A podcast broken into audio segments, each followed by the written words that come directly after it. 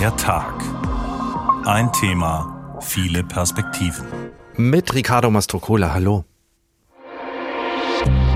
Ich finde im Allgemeinen ist das die kritischste Dokumenta, die ich bisher erlebt habe. Ja, ich kenne alle Dokumenten von der ersten an und diese ist merkwürdig. Was man hier ganz tief sieht, ist unglaublich starke Energie, die Energie des Protests und das lohnt sich, das zu hören und das zu sehen und zu empfinden. Am Endeffekt, das ist für mich eine verlorene Summe, verlorene Dokumente, eine schlechte Stimmung, welche und Nachgeschmack, welche sind geblieben. Israel wird eigentlich durchgängig als Tätervolk dargestellt, die israelische Armee als Täter, die unschuldige palästinensische Frauen und Kinder eingreifen. Also es ist eine ganz einseitige Darstellung. Eine Verständigung über Antisemitismus auf der Documenta scheint nicht mehr möglich. Die Documenta 15. Sie geht zu Ende und hinterlässt viel Ärger, aber auch viele Einsichten und viele Fragen und das Gefühl, dass die Antisemitismusdebatte die vielen interessanten und diskussionswürdigen Beiträge der Kunstschau überdeckt hat. Wie groß ist der Schaden, den diese Documenta verursacht hat? Welche Debatten hätten wir führen können und sollen, wenn sich die Antisemitismusvorwürfe und die judenfeindlichen Bilder nicht davor geschoben hätten?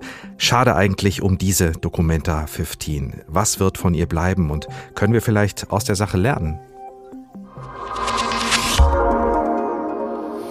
Scheitern im Kollektiv, was von der Documenta 15 bleibt, so haben wir diesen Tag überschrieben. Eigentlich hat der ganze Stress ja schon Monate vor der Eröffnung angefangen, als schon deutlich wurde, dass das Kuratorenteam aus Indonesien Ruan Grupa Künstlergruppen eingeladen hatte, die möglicherweise antisemitische Sichtweisen mitbringen könnten.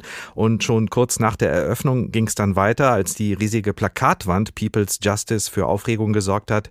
Sie erst zugehängt, dann ganz abgehängt wurde. Und das war ja erst der Anfang. Die Documenta 15 war in den Schlagzeilen international international. Eine riesige Aufmerksamkeit war das, aber eben mit bitterem Geschmack. Das Publikum hat sich nicht davon abhalten lassen, sich die Schau anzusehen und es gab und gibt ja auch genug zu sehen. Je öfter ich das sehe, begeistert mich das und ich möchte noch mehr hier bleiben. Ich könnte jetzt hier zehn Minuten stehen. Wir sind auf der Documenta 15 in Kassel und stehen in einer Spirale aus Patchwork-Teppichen. Im Hintergrund trommeln Besucher auf Tonziegeln. Klaus Detmar hat leuchtende Augen. Der 80-Jährige aus Baunatal ist Dokumenta-Fan und Dauerkarteninhaber. Fünfmal hat er allein das Hübner-Areal besucht, ein ehemaliges Fabrikgebäude, wo jetzt unter anderem Wohnräume aus Mali zu sehen sind. Ich bin fasziniert. Es geht um den Ahnenkult. Und da trifft man sich und spricht Themen an und denkt, die Ahnen sind dabei. Und die Ahnen haben eine positive Wirkung auch wenn es mal einzelne Dinge gibt, mit denen Klaus Detmann nichts anfangen kann, für ihn ist diese Dokumenta besonders und anders. Zum Beispiel, weil ein bis heute nachwehender Kolonialismus von Künstlerinnen und Künstlern aus dem globalen Süden erfahrbar gemacht wird. Und Klaus Detmar ist mit seinem Lob nicht alleine. Auch der Kunstlehrer Jascha Begut ist von dieser Dokumenta sehr angetan, trotz der Dauerdiskussion um einzelne Kunstwerke, die als antisemitisch kritisiert werden. Ich finde im Allgemeinen ist das die kritischste Dokumenta, die ich bisher erlebt habe und finde es wichtig, dass es auch weiter so stattfindet, also dass nicht politisch irgendwie nochmal was ausgefiltert werden sollte. Wenn sie nur ästhetisch sein soll, wäre die Dokumenta nicht das, was sie wäre. Kunst muss was anstellen, es muss schockieren. Besonders im Hallenbad Ost findet er das gut umgesetzt. Dort werden viele Werke des Künstlerkollektivs Taring Padi gezeigt. Von dieser Gruppe stammte auch das inzwischen abgehängte Transparent auf dem Friedrichsplatz mit den umstrittenen Motiven, das den Antisemitismus-Skandal ausgelöst hat. Im Hallenbad hängen vor allem Protestbilder gegen Ausbeutung und Militarismus. Auch den Besucher Laurent Isora hat das stark beeindruckt. Er ist extra aus Frankreich angereist, um die Dokumenta zu erleben. Schwingt bei ihm ein fader Beigeschmack mit angesichts der Skandale um antisemitische Bildsprache? Äh, von Frankreich aus gesehen war natürlich sehr viel äh, Krach und Geräusch über diese Dokumenta. Aber trotzdem äh, wollte ich unbedingt diese Edition sehen. Ich habe also heute Morgen angefangen, war total überrascht, auch überwältigt.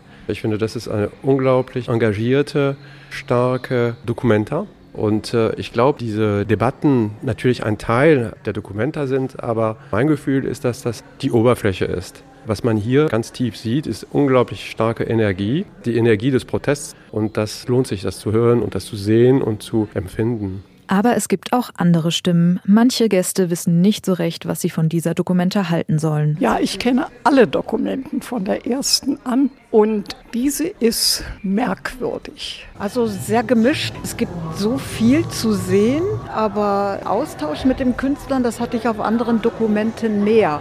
Also eigentlich das, was der Anspruch der jetzigen Dokumenta war, habe ich nicht so umgesetzt erlebt. Dann kam noch der Beginn der Dokumenta mit den vielen Diskussionen. Da habe ich gedacht, die machen mir die Dokumenta ganz kaputt. Architekturstudent Malte Sparling hingegen ist durch die Skandalwelle erst angelockt worden. Also ich bin mir jetzt nicht sicher, ob wir hierher gekommen wären, wäre das mit dem Skandal nicht in den Medien groß gekommen. Und dass der Diskurs geführt wird, finde ich auch sehr, sehr wichtig. Und jetzt geht es halt darum, sich selbst hier einen Überblick zu verschaffen und einen Eindruck zu gewinnen.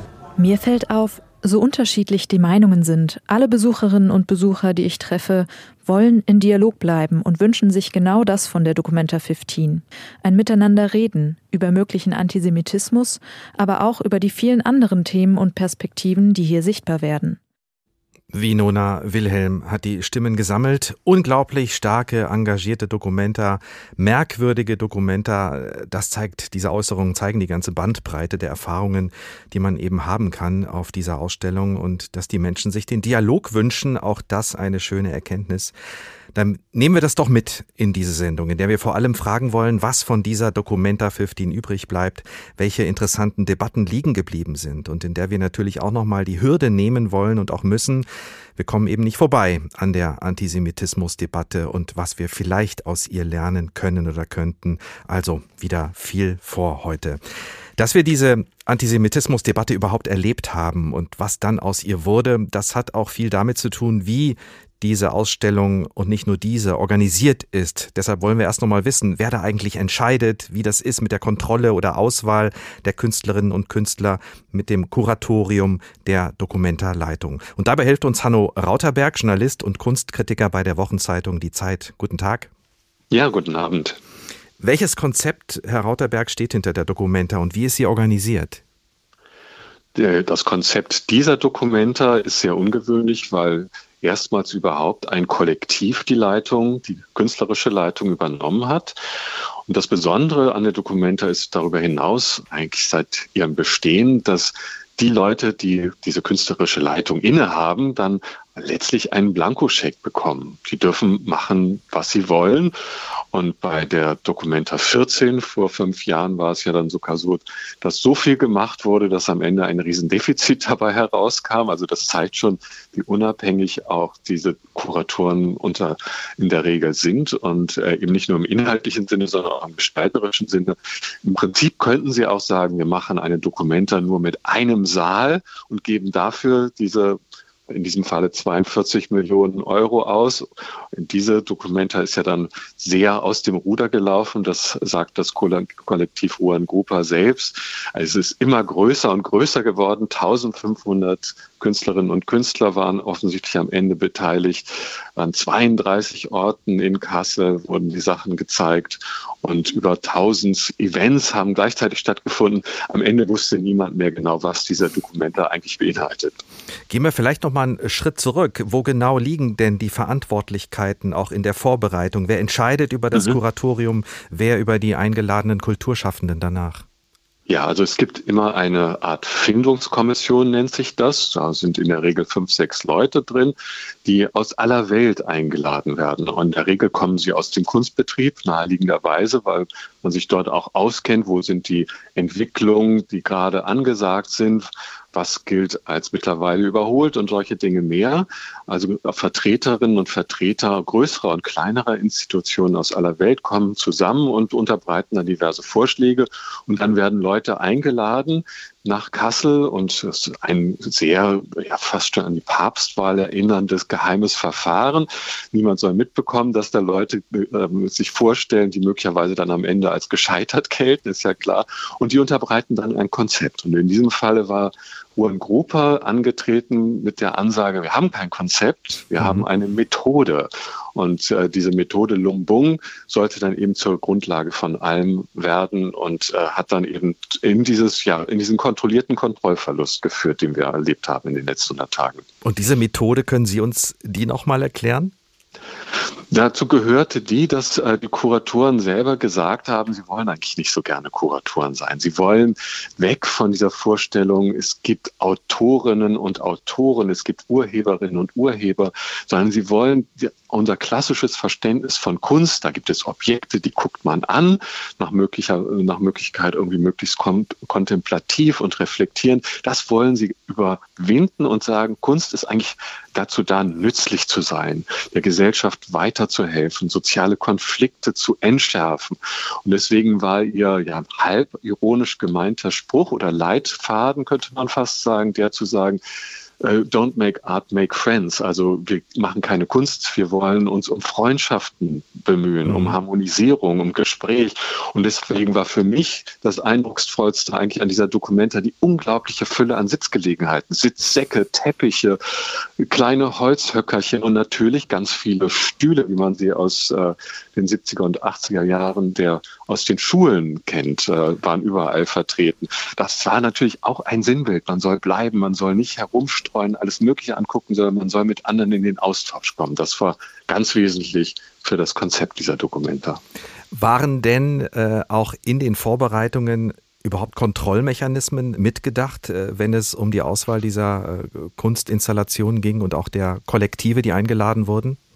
Also das ist eigentlich nicht vorgesehen, nein. Also es geht natürlich, ähm, gibt natürlich neben den künstlerischen Leitungen auch äh, also quasi die, die GmbH, die Documenta GmbH als eine Art Firma, an der aber dann wiederum vor allem ähm, staatliche Institutionen beteiligt sind, unter anderem der Bürgermeister in Kassel. Die haben schon eine gewisse Aufsichtspflicht, aber die betrifft dann eben vor allem das Finanzielle und die Frage, kommt man mit dem Geld am Ende aus? Nicht? Also das ist ja, wenn man irgendwie immer mehr Leute einlädt, auch irgendwann die Frage, wo kommt das ganze Geld her, um die dorthin zu bringen und die Sachen aufzubauen und all diese Dinge, wie viel Geld wird durch die Besucherinnen und Besucher eingespielt und solche doch relativ komplexen Rechnungen. Ähm, und dann gibt es natürlich auch in Einzelfällen Abwägungsfragen. Diese äh, Geschäftsführung ist auch äh, eigentlich gebeten, ähm, auch die, die, äh, das Kuratorenteam, das künstlerische Kuratorenteam auch inhaltlich ein bisschen zu begleiten, auch zu sagen, das halten Sie für eine gute Idee oder nicht. Aber am Ende liegt die Hoheit dann bei den Leuten, die die Dokumenta leiten, in diesem Falle bei Ruan Grupa.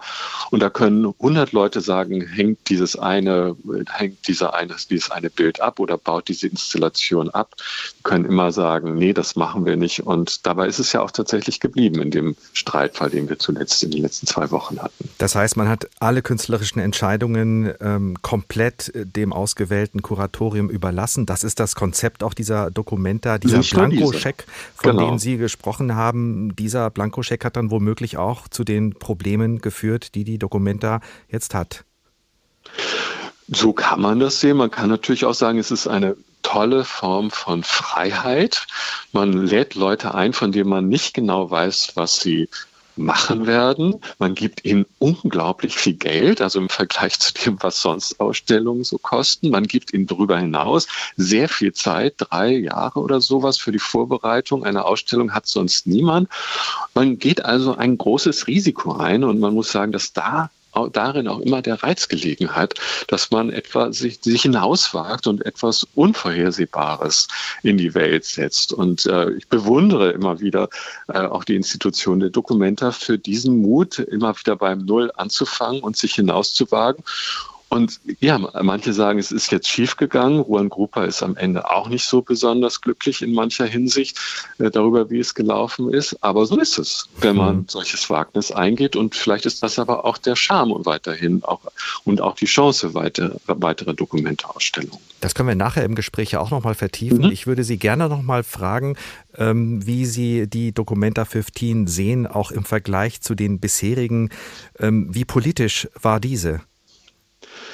Ja, sie war politisch und unpolitisch gleichermaßen. Interessanterweise spielten viele der aktuellen Großkonflikte kaum eine Rolle. Also Russland kam nicht vor, China und die Uiguren, äh, die dort misshandelt werden, manche sprechen ja vom Genozid dort, kamen nicht vor. Also viele Dinge, die uns aktuell umtreiben, äh, waren nicht das Thema, sondern es ging, wenn dann eher um ja letztlich auch ganz stark lokalpolitische Fragen, also oder Fragen der, der gerechten Verteilung dann im jeweiligen Einzelkontext bestimmter Regionen. Ähm, und das war ganz typisch, dass man sagt, wir wollen nicht die ganz großen Fragen aufwerfen, wir wollen nicht ganz große Theorien über alles stülpen, sondern wir gucken uns an, wo sind eigentlich Handlungsräume, die wir noch nutzen können bei allem, was so verfahren scheint in der Gegenwart und so festgefahren scheint. Und diese Handlungsräume, die gibt es vor allem im kleineren Maßstab. Und da zeigen wir euch mal, wie dort bestimmte Befreiungsbewegungen arbeiten, wie dort bestimmte soziale Initiativen tätig werden und dort auch dann mit den Mitteln der Kunst oder vielleicht auch ohne die Mittel der Kunst, äh, mit den Mitteln des Aktivismus bestimmte Dinge in Bewegung bringen. Das war ganz grundsätzlich der Ansatz und das kann man politisch nennen. Es ist aber vor allem aktivistisch gemeint, nicht in einem, nicht mit einer politischen Agenda, die holzhammermäßig den Leuten eingetrichtert werden sollte. Hanno Rauterberg, Journalist und Kunstkritiker bei der Wochenzeitung Die Zeit. Vielen Dank bis hierher. Wir sprechen später in der Sendung nochmal über Ihre Eindrücke von dieser Dokumenta im Detail und gehen mit Ihnen nochmal sozusagen über die Dokumenta und fragen auch nochmal, was von ihr in Erinnerung bleiben wird. Wir lassen uns jetzt noch, wir lassen uns jetzt noch mal diesen ganzen Streit, die ganze Aufregung, die es um diese Documenta 15 gab und gibt, in aller Ruhe erzählen. Eine Weltausstellung, die die Menschen zusammenführen wollte, die uns auch einen anderen Blick auf die politischen Verhältnisse weltweit bieten wollte, auf der wir vielleicht den eurozentristischen Blick mal hätten ablegen können, aber, aber sie ist im Streit geendet oder wird im Streit enden. Bis zum Wochenende geht die Dokumenta ja noch. Wie hat es so weit kommen können? Jens Wellhöhner schaut nochmal zurück. Sie hat sich so auf die Dokumenta gefreut. Ilana Katz von der jüdischen Gemeinde in Kassel. Sie ist großer Dokumenta-Fan schon seit Jahrzehnten. Ich habe mich so wie nie gefreut für dieses Dokumenta. Ich habe dies so erwartet. Ich habe unseren Urlaub geplant, dass ich kann diese Dokumente wirklich jeden Tag ein bisschen genießen. Auch auf dieser Dokumente hat sie Kunstwerke bestaunt, die Atmosphäre genossen. Aber dann kam die lange für sie schier endlose Diskussion über Antisemitismus, über Kunstwerke, die Ilana Katz einfach nur verletzend findet. Am Endeffekt, das ist für mich eine verlorene Summe, verlorene Dokumente, eine schlechte Stimmung welche, und Nachgeschmack, welche sind geblieben. Schon im Januar wurden die ersten Vorwürfe laut. Mitglieder des Documenta-Kuratorenteams Ruang Grupa aus Indonesien seien antisemitisch, würden die BDS-Bewegung unterstützen, die zum Boykott Israels aufruft. Documenta-Geschäftsführerin Sabine Schormann rief damals dazu auf, den Beginn der Weltkunstschau abzuwarten. Da sei nichts Antisemitisches dabei. Meruan Andan vom Kuratorenkollektiv Ruang Rupa gibt die Richtung vor. As we already said, always and always, that uh, we're here to learn and to. Wir haben ja immer gesagt, wir sind hier, um zuzuhören. Wir wollen nicht nur unsere Erfahrungen hier einbringen, sondern wir sind hier, um von vielen unterschiedlichen Sichtweisen zu lernen, inklusive der deutschen Perspektive. Und dann kommt gleich zu Beginn der Dokumenta im Juni der Skandal um das große Banner der Künstlergruppe Taring Padi, das offen antisemitische Karikaturen zeigt. Es muss abgehängt werden. Ruang Rupa zeigt sich geschockt, gelobt Besserung, doch immer neue Vorwürfe werden laut. Mehr Kunstwerke geraten in den Fokus der Kritik. Nur eine Handvoll, aber sie beherrschen die Berichterstattung. Ein Expertenteam aus acht Wissenschaftlerinnen und Wissenschaftlern soll untersuchen, ob Kunstwerke auf der Dokumenta judenfeindlich sind. Und das Kuratorenteam Team reagiert immer gereizter. Reza Afisina von Ruangrupa. Most of us artists, including myself personally, individually, we against censorships. That's one thing.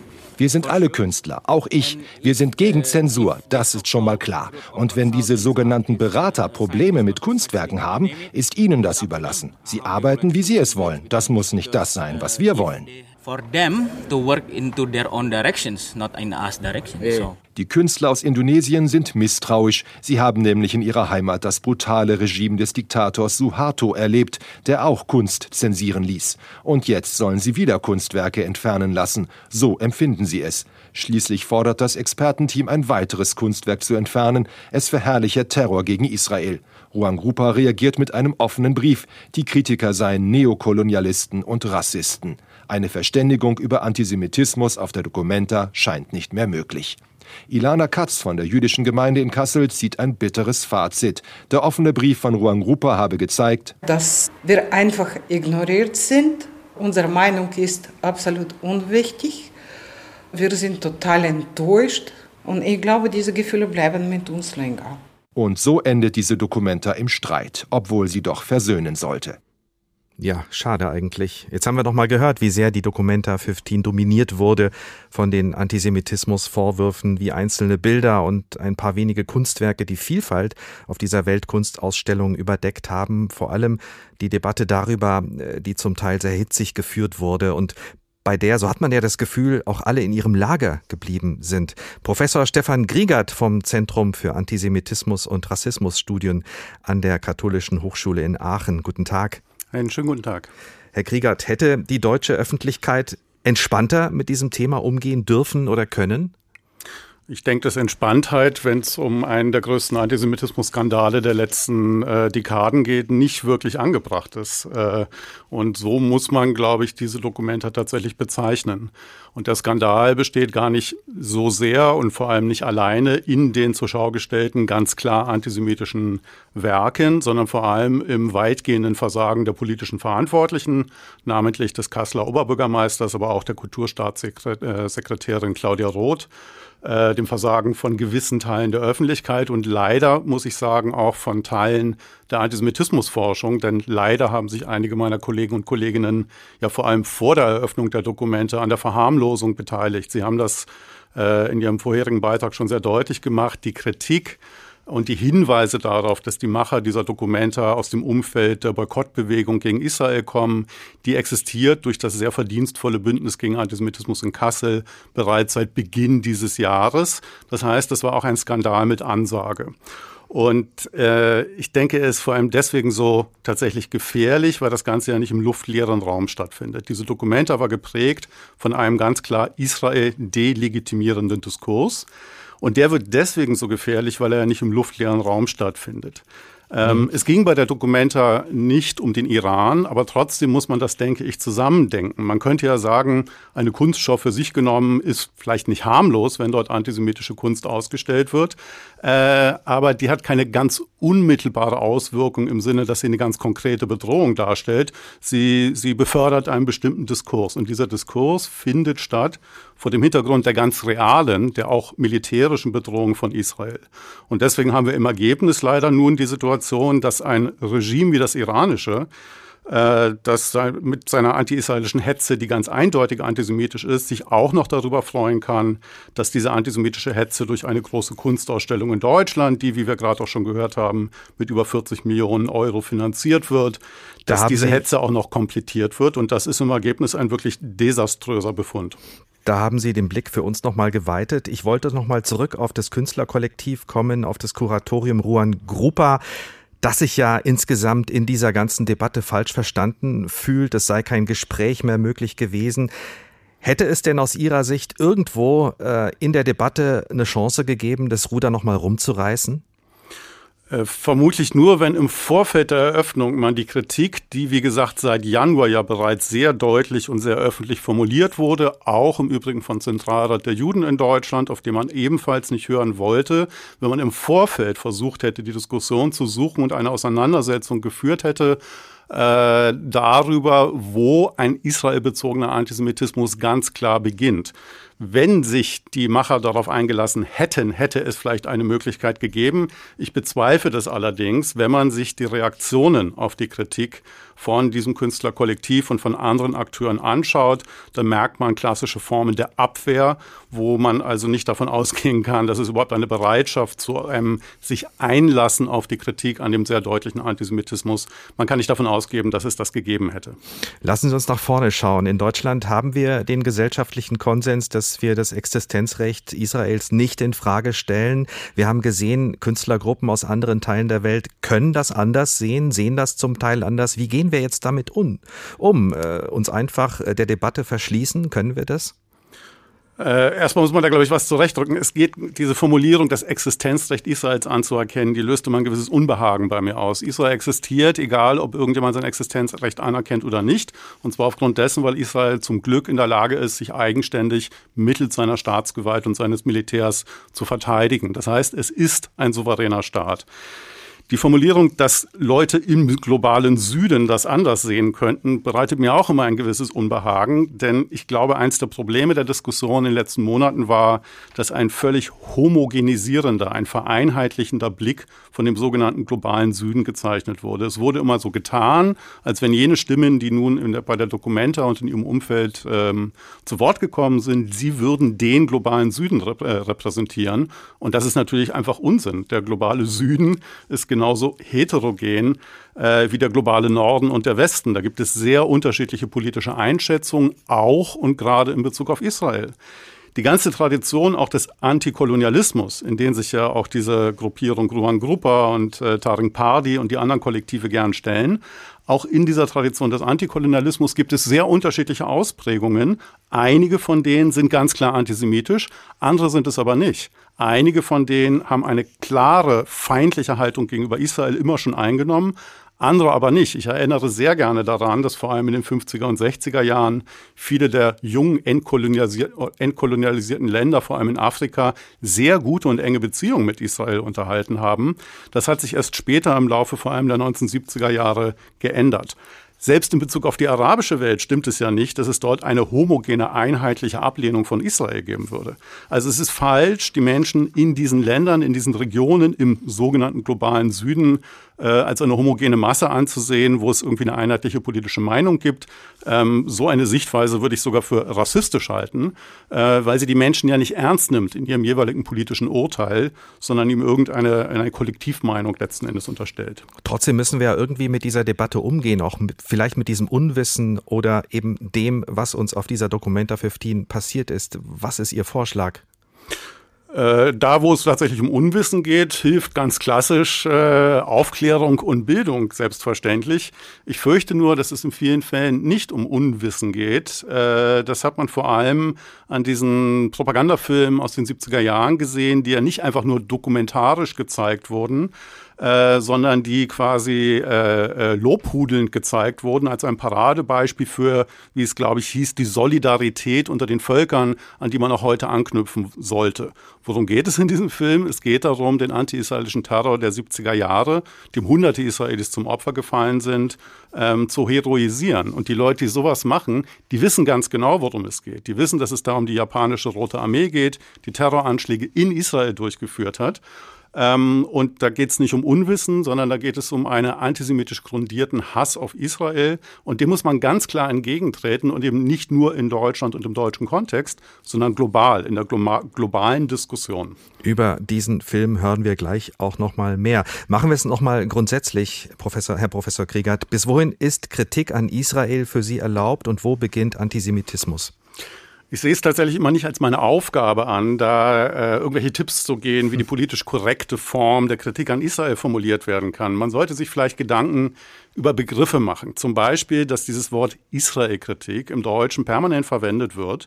Allein das sollte einem doch stutzig machen. Alle finden es vollkommen normal, dass man äh, Politik kritisiert, die zum Beispiel in Tokio gemacht wird, aber niemand spricht von Japan-Kritik. Alle finden es normal, dass man die, die Regierung in Stockholm kritisiert, aber das Wort Schweden-Kritik existiert schlicht und einfach nicht. Und deswegen sollte man immer sehr skeptisch werden, wenn dieses, dieser Begriff der Israel-Kritik zur Anwendung kommt. Ich glaube, es geht um ein Grundverständnis der Existenzbedingungen des Staates Israel. Das ist der Staat der Holocaust-Überlebenden und ihrer Nachkommen, der seit seiner Gründung unter einer permanenten Vernichtungsdrohung sich behaupten muss. Und er kann das letzten Endes nur gewaltsam tun. In welcher Form diese Gewaltanwendung stattfindet, ist in Israel selber Gegenstand von permanenten tagtäglichen Diskussionen und das ist auch sehr gut so. In der Regel brauchen die Israelis dafür keine Tipps aus deutschen Hörfunkstudien. Wie groß ist jetzt der Schaden aus Ihrer Sicht, der von dieser Documenta 15 ausgeht?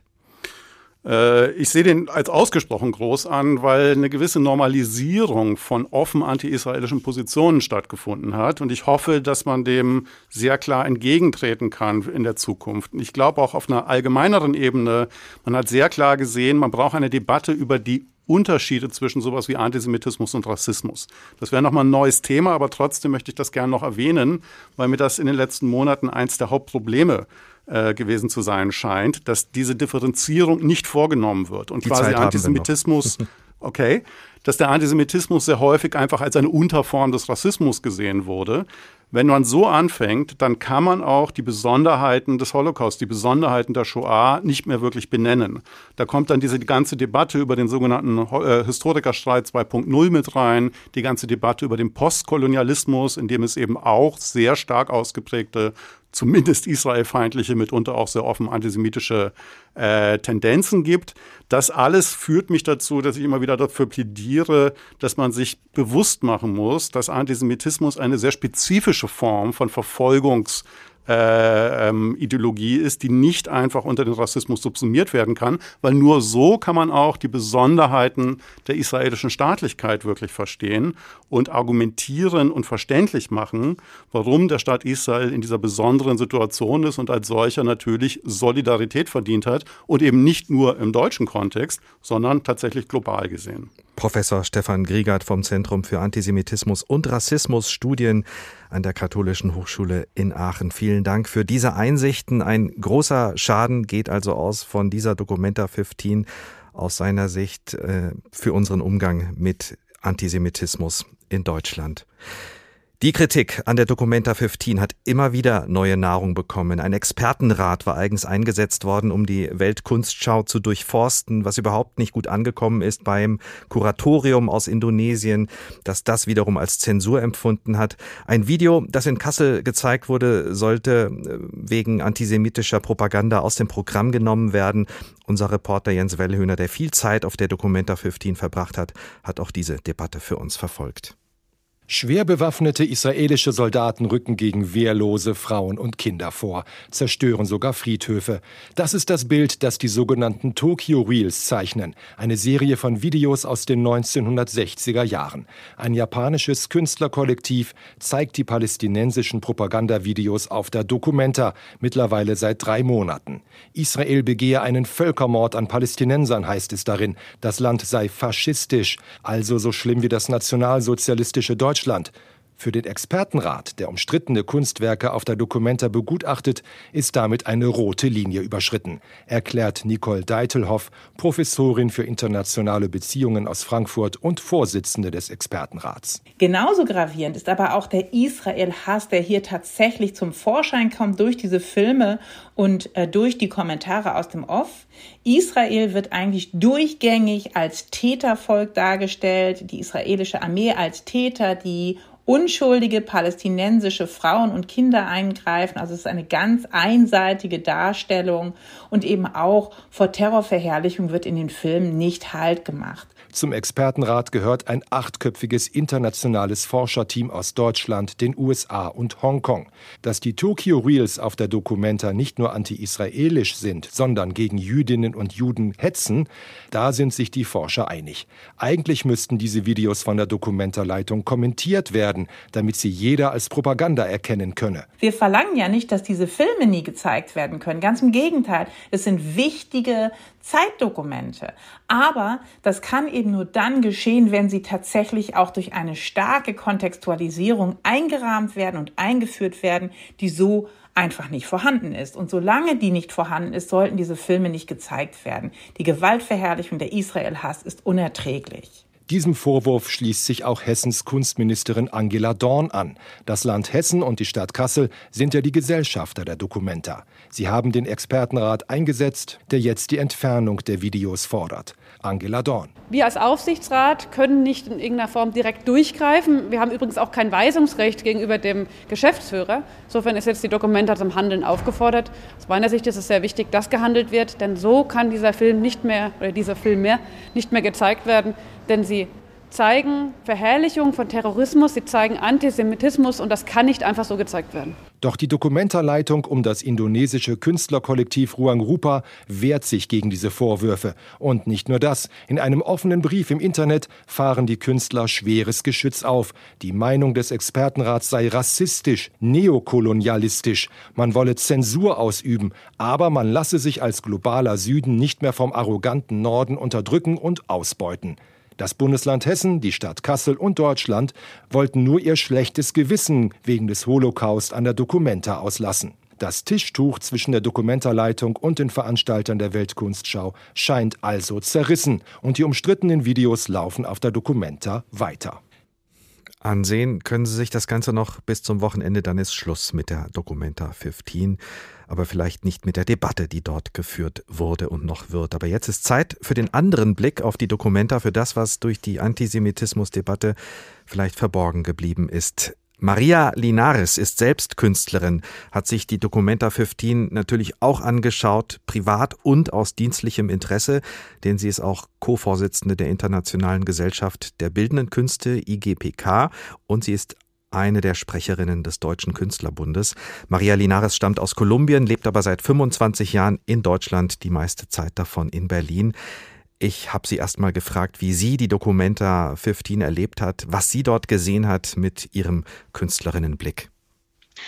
Ich habe eine Documenta erlebt, die sehr vielfältig ist, unglaublich überraschend. Äh, die Documenta zeigt sehr viele Prozesse und nicht einfach einzelne fertige Arbeiten berühmter KünstlerInnen, wie in der Vergangenheit oft der Fall war.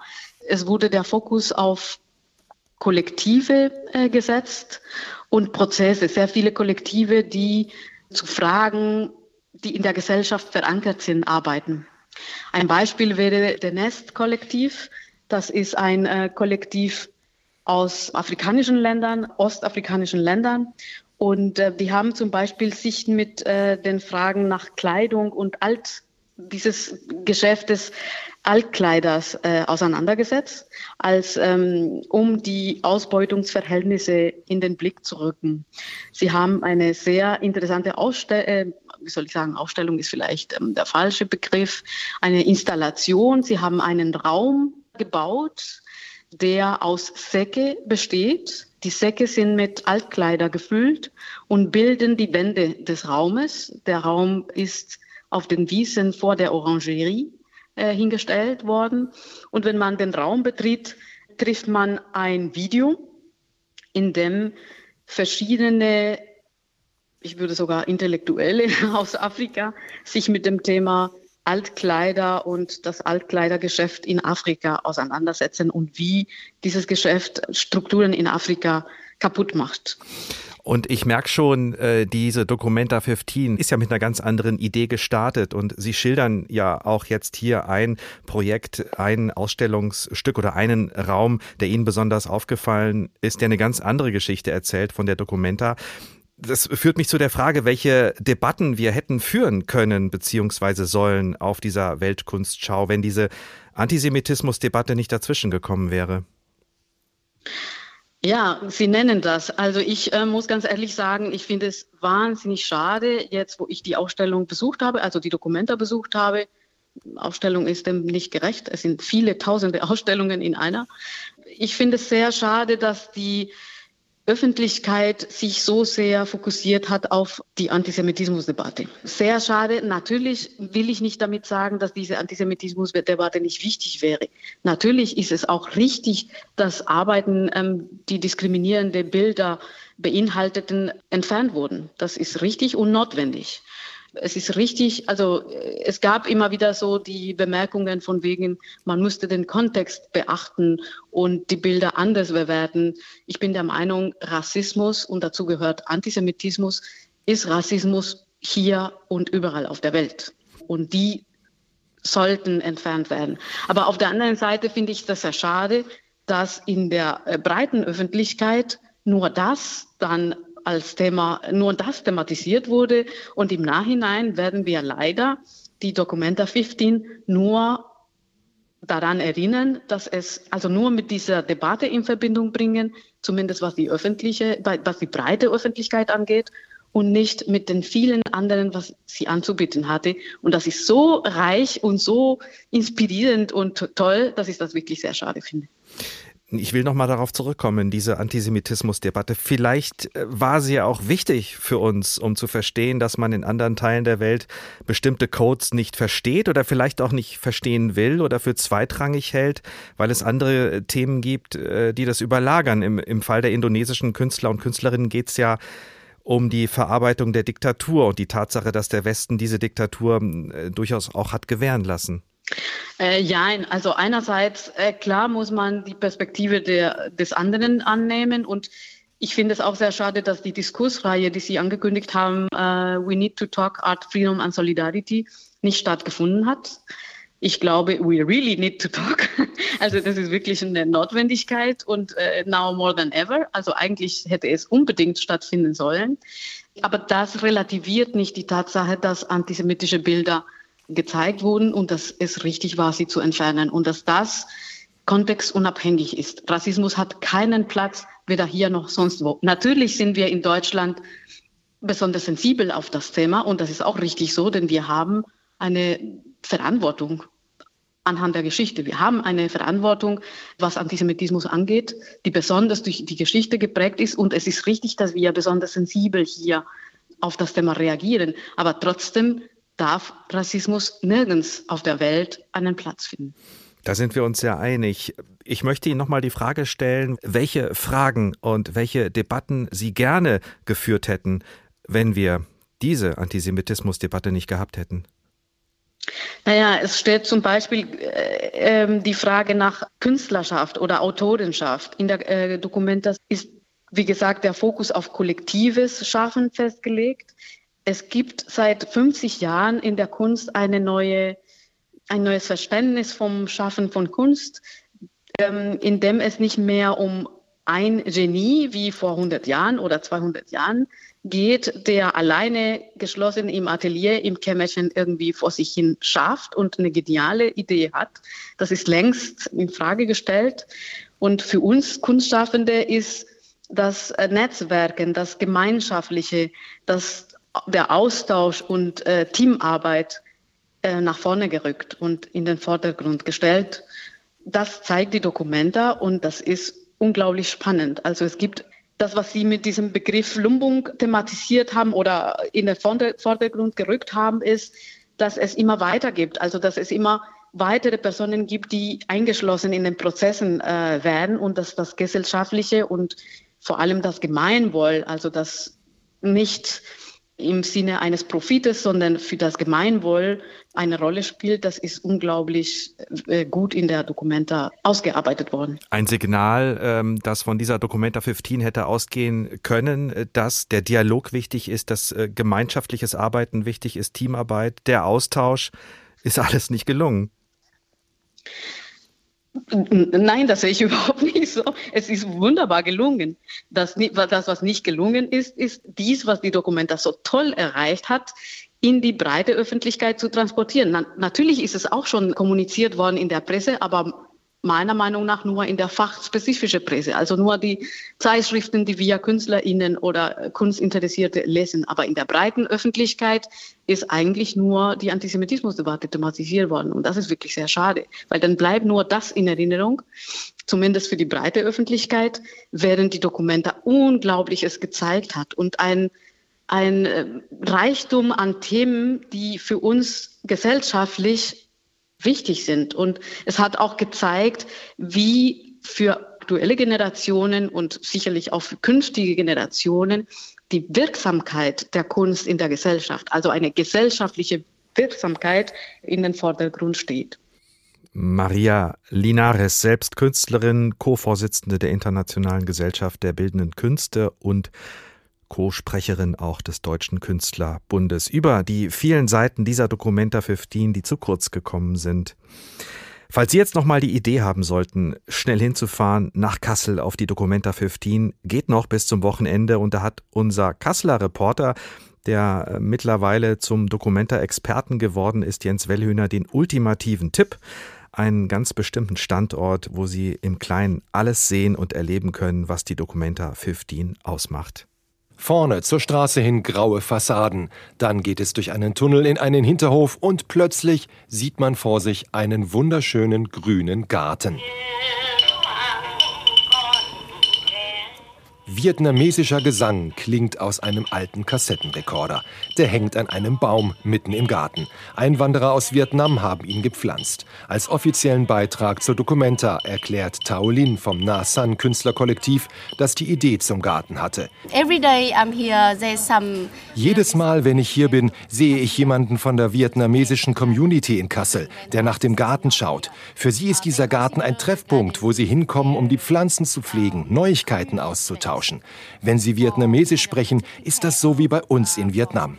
Yeah, so kind of relate to, to what we have in Vietnam, yeah. Auch den deutschen Besucherinnen und Besuchern der Documenta gefällt es hier, großen und kleinen Besuchern. Sehr viele Kinder in den äh, öffentlichen äh, Kunsträumen. Das finde ich bombastisch super. Also, das muss ich sagen, hat mein Herz richtig berührt. Ja. Also das gerade für die Kinder, dann haben wir auch ganze Kinderschar kommen sehen. Also das ist einfach fantastisch. Aber das WH22 ist ein Dokumenta-Standort der großen Kontraste. Erst der grüne Garten aus Vietnam, dann geht es weiter in ein Gebäude nebenan. Hier laufen auf Fernsehschirmen Filme aus Marokko. Ein Künstlerkollektiv aus dem nordafrikanischen Land zeigt die Filme, die in ihrer Heimat lange verboten waren, weil sie die Armut im Land wohl zu realistisch ins Bild setzen. Engagement gegen Diktatur für die Demokratie, das ist ja ein Motto dieser Weltkunstschau. Aber wie gesagt, es ist eine Schau der Kontraste. Eine Tür weiter ist nämlich der Eingang zu einem dunklen Keller. Stadtführer Klaus Wölbling erklärt hier seinen Gästen, was das für ein Keller ist. Jetzt zeige ich Ihnen zwei Bilder vom Keller. Den können Sie jetzt auch im Rahmen der Documenta besuchen. Es ist ein Documenta-Standort. Diese Bilder sind gemacht bevor das umgebaut wurde zu einem Event-Location, war es schon vorher ein ganz interessanter Ort, den man bei Führungen besichtigen konnte. Der Keller ist über 100 Jahre alt. Bei der Documenta haben dort Sadomaso-Partys stattgefunden, als offizieller Beitrag zum Programm. Durchaus umstritten war das. Umstritten ist auch ein weiterer Beitrag zur Documenta in einem Gebäude gleich gegenüber vom Kellereingang. Mehrere Fotokollagen eines palästinensischen Künstlers sind hier ausgestellt. Guernica Gaza heißt das Kunstwerk. Es zeigt israelische Soldaten, die scheinbar friedliche Palästinenser bedrohen. Für Ilana Katz von der jüdischen Gemeinde Kassel ist das Werk beleidigend. Die Juden sind hier als äh, Aggressor dargestellt.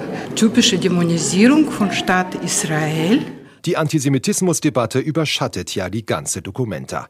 Hier im WH22 ist also alles zu sehen. Ein grüner Garten, spielende Kinder und gleich nebenan hochbrisante Kunst, die freundliche und die umstrittene Seite der Dokumenta.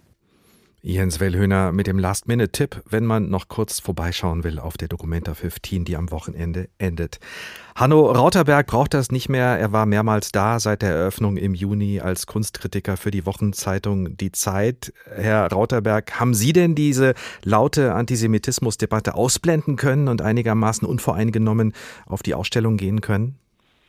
Also, als ich das erste Mal da war, und äh, darüber geschrieben habe, gleich zu Beginn, da war es für mich ah nicht vorstellbar, dass äh, tatsächlich in dem Ausmaß diese Debatte nochmal hochflammen würde. Es wurde ja schon seit Anfang des Jahres immer wieder darüber gesprochen. Es gab eine Gesprächsreihe dazu, die erst anberaumt wurde, dann wieder abgesagt werden musste.